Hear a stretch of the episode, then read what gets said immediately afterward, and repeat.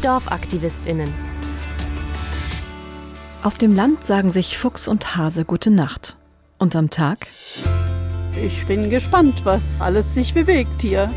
Eine ganze Menge, denn unsere Dorfaktivistinnen bringen sich in ihre Heimat ein mit großen Ideen und viel Engagement. Ich denke, daraus kann was Schönes und Lebhaftes auch erwachsen. Wie zum Beispiel einer Ideenschmiede, ein Dorftheater, Vereine für Sport und Natur, einem Verein gegen das Vergessen oder auch ein Dorfladen, dem Treffpunkt im Ort.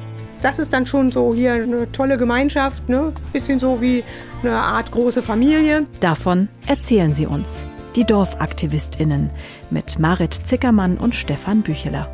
Jetzt in der ARD Audiothek und überall, wo es Podcasts gibt. Denn unter dem Acker liegt der Strand.